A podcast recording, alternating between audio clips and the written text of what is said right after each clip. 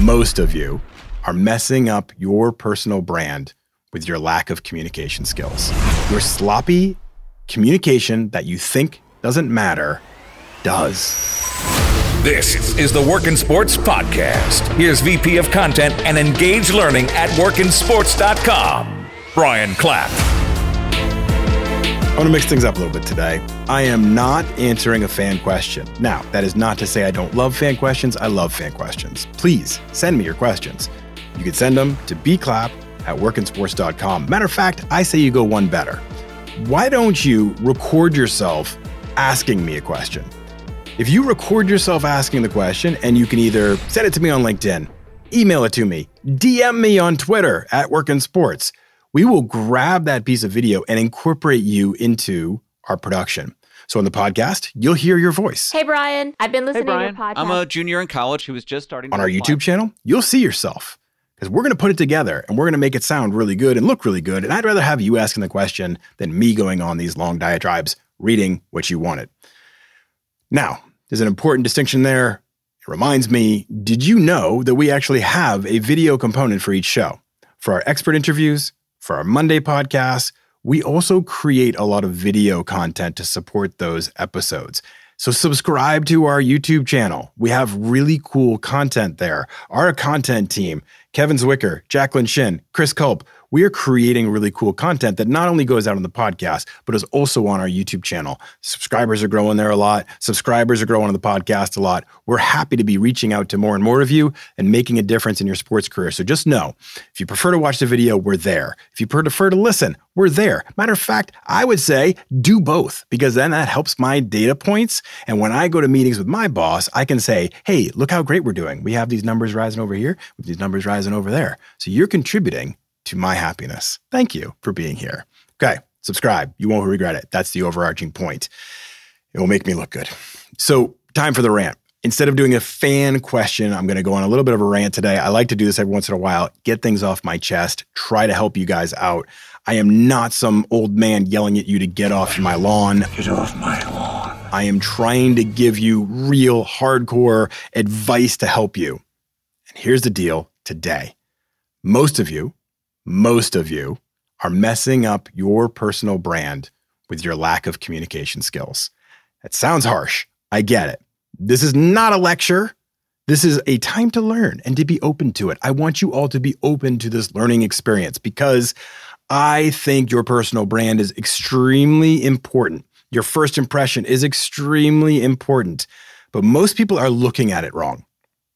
Most people, when they hear the, ter- hear the term personal brand, they think, oh, that's how I represent myself on Twitter or what my LinkedIn profile looks like, or those TikTok videos I've made, or that YouTube video that I've made, or the blog, or some of my work, maybe my cover letter. That's my personal brand. And I'm here to tell you that's part of it, but that's not all of it. There's a lot more that goes into it. And the number one way that people make mistakes, because again, all that stuff I just listed, YouTube channel, blogs, social media posts, all that kind of stuff. That's the sexy part of personal branding. That's the stuff you can see and touch and feel and understand, right? It's exciting. It's provocative. But the less exciting part of that, but even more important, is your written communication. Okay, I know. Right now you're thinking, okay, great. Somebody's going to tell me about how I need to be a better writer and a better communicator.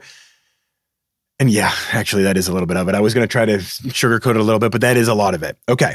Your personal brand, let's get into this. Your personal brand gets established the first time you interact with somebody, first time you meet somebody, however that is. Now, you think that may happen through these other platforms, but the most often way that it happens is through written communication, emails, texts, comments, posts. Okay. That is the embodiment of you. That is your personal brand. That is you coming to life.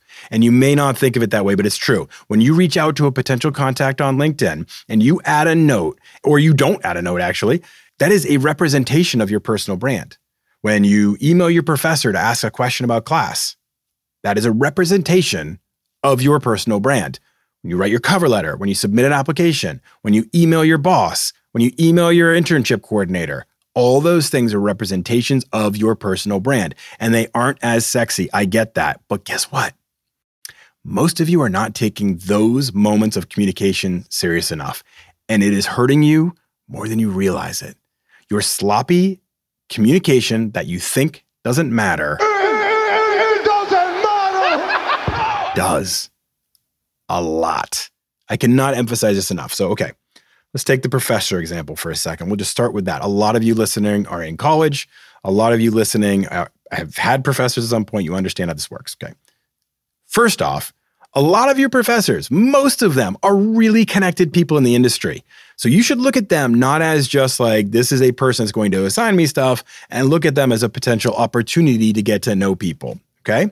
So now what happens is you reach out to your professor and you send kind of a sloppy email of, hey, I didn't really understand this assignment, or I had trouble logging into the tool, or blah, blah, blah. I see these a lot. Okay.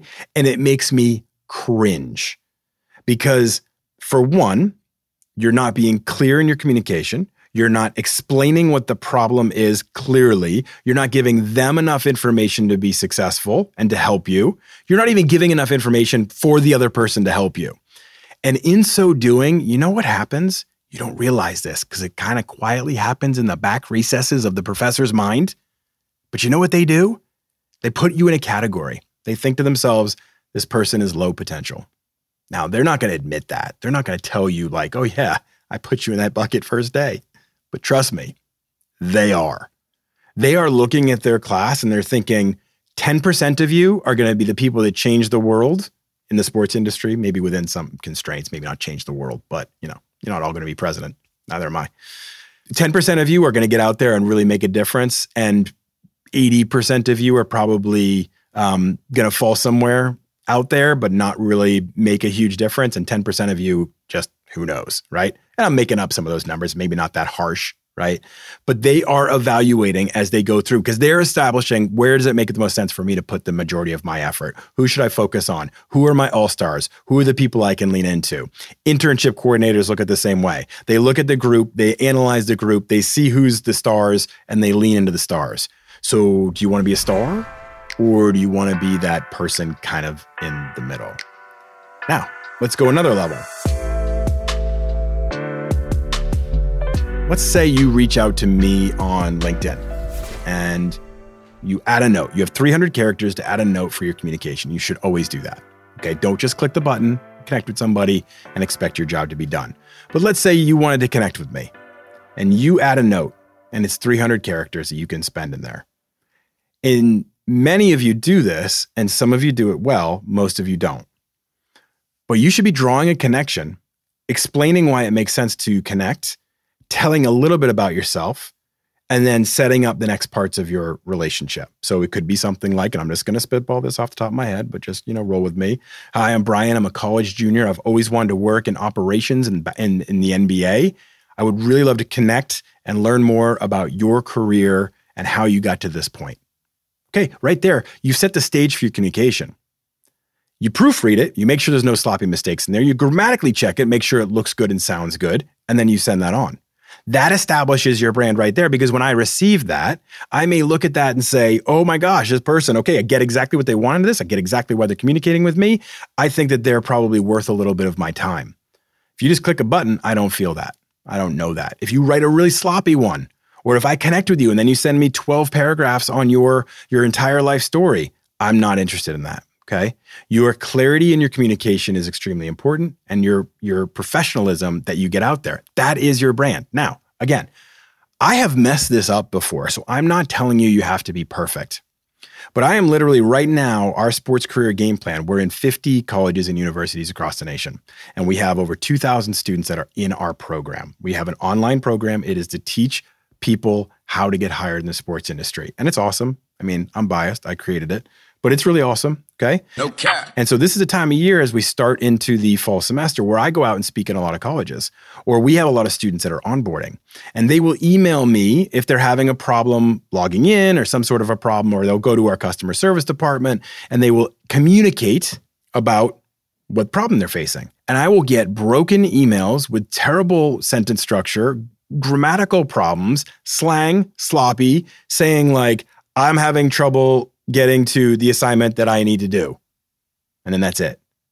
And I'm like, okay, so Can you send me a screenshot? Can you tell me what you tried to do? Can you give me a little bit of an explanation of something that gives me something to work with here? Like, can you give me some information? Again, this isn't just me standing on some platform saying, like, I wish people communicate with me better. I'm telling you, this is the communication that I see out there all the time, and that establishes your brand from day one. When I had Mike Nelligan on the show two weeks ago, the CMO of Vayner Sports, he was saying that first impression nowadays comes through email communication. Folks reach out for potential job opportunities. Hey, I'm interested in working with you and I and they've spelled our the name of our company wrong. If you spell my name wrong, if you spell the name of my company wrong, that outreach is going to be deleted because it shows your lack to detail and that I wouldn't be able to trust you with communication. That's your brand impression. They file it away. They remember that. My point in bringing up that I've also made the mistake is that I don't expect perfection. You're going to mess up at times. I reached out to a guest one time that I really wanted to have on the show. I was super excited to have them on the show. And I was moving too fast, trying to do too many things, and I wrote a sloppy email to them and I sent it. And you know what? They accepted the uh, LinkedIn connection, but they never responded to me again. I reached out to them. I said, I'm sorry for that. That was really sloppy. Let me be a little more clear. I tried to reach out again and again. Nothing ever happened. Now, you could tell me that there were any myriad of reasons for why they didn't reach back out again why we never made that connection. What I'm going to tell you was I made the wrong brand impression. They didn't think I was worth their time. This person, she did not think she wanted to give me an hour of her time to be on the Work in Sports podcast because I didn't represent it well enough. That's what I'm trying to prevent for all of you. Don't ruin your chances with people or opportunities by being sloppy and without being thorough. So, let's give this some takeaway advice. Let's give this some actionable advice. Couple things for every time you're communicating with somebody. When you're communicating for the first time, when you're communicating with them anytime. Five or six tips. Take every communication point seriously. Literally think to yourself, like, do I need to send this? Like, does this need to be in an email? Does this need to be something that I do in this format? Does this add value to our conversation? Is it really important that I get this done in email? People get inundated with emails. We get so many things, okay? Make sure you are selective in that process, okay? Make good use of subject lines. If you send a subject line that says problem or error or something kind of nondescript, you're not setting the stage for the conversation. And you're also not giving it enough importance to the person that may be, you know, responding to it. If it's a professor, I was using that kind of error or problem kind of scenario. But if you can be a little bit more descriptive in your subject line, uh, that can set the stage for proper communication. It kind of sets the tone for what's coming next. Make messages clear and brief. Okay. Use bullet points. If you're sending four or five paragraphs, it's a lot for somebody to digest. If you send an introduction and then give three bullet points with like the points you really need to make or make sure are clear, and they're phrases more than like incredibly written sentences, sometimes your point can get through a lot faster and better because people do tend to skim. People do tend to get to the point quickly. So clear, brief, and make sure you give the proper amount of details. What I mean by that is if you have a problem, make sure you articulate it enough so the other person can help solve it. If you have a request, make sure you're clear with that so the other person knows how to take action. If you have a question or like a career focused thing or something, anything, just go back and read it like you were them before you send it and make sure you understand that your message got through clearly and will get through clearly. Okay doesn't have to be Ernest Hemingway prose. It just needs to be prose, as in P R O S E.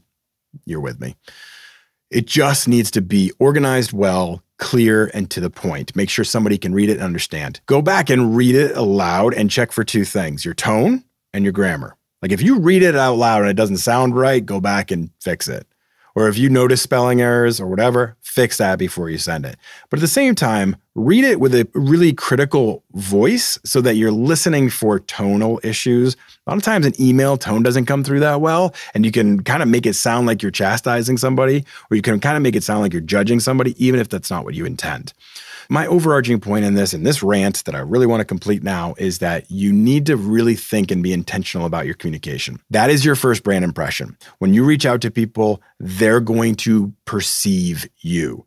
Make sure you're making those moments count. Make sure you're putting your best foot forward. If you do that, you're going to be in a better position because you're going to be established at a better point and then you can grow from there rather than being established at a really low point and having to always work yourself out of that hole. Trust me, these little brand moments matter. So make sure you focus on them. All right, that's enough for this episode, but I'm coming up on Wednesday. Dan Heck, who is the Assistant Athletic Director for Marketing and Fan Engagement at Auburn University, Great interview, super cool guy. Started out at Central Michigan University, went to University of Arizona, now at Auburn, It has been for the last four or five years. And what's really interesting as we talk through the career paths of college athletics, the demand and what's happening out there right now, but also why it's so important sometimes to jump around in college athletics and to relocate for new experiences. And I mean, going from Central Michigan to Auburn, we're talking budgets too. Like, there's so much more he can do at his disposal. Super creative guy, big talks on marketing and fan engagement in college athletics. So make sure to tune into that. Thanks for listening, everybody. Always, always, always love having you here.